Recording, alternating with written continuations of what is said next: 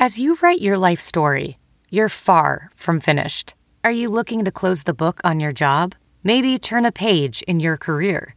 Be continued at the Georgetown University School of Continuing Studies.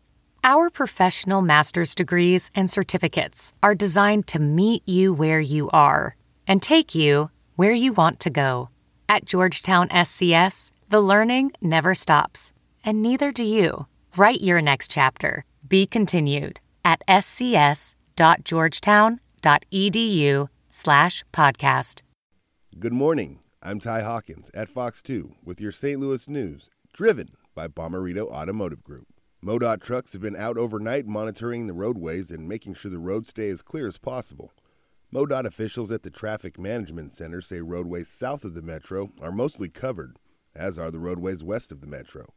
Bob Barker from MoDOT says this will mostly be a pushing event and asks that drivers not pass any of their plows. IDOT says they did not pre treat the roads ahead of the snow. Because of the rain that came before, it would have washed it away. Snow routes and primary routes will be the first ones cleared across the Metro East. Public Works Director Jason Poole says crews have been working nine hour shifts. Another crew is coming in to work from 7 this morning until 7 tonight. Missouri Governor Mike Parson activated the National Guard to help with the snow response. St. Louis City and county offices have delayed opening until 10 this morning. The arch won't open until at least 11. From the Fox 2 Weather Department, a winter storm warning will be in effect until noon. Wet snow falling, and it will continue to fall through the morning commute and could be heavy at times.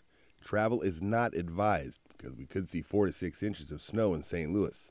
Some spots south of St. Louis going to get a little more. Snow will exit by late morning with a few rain snow showers the rest of the day.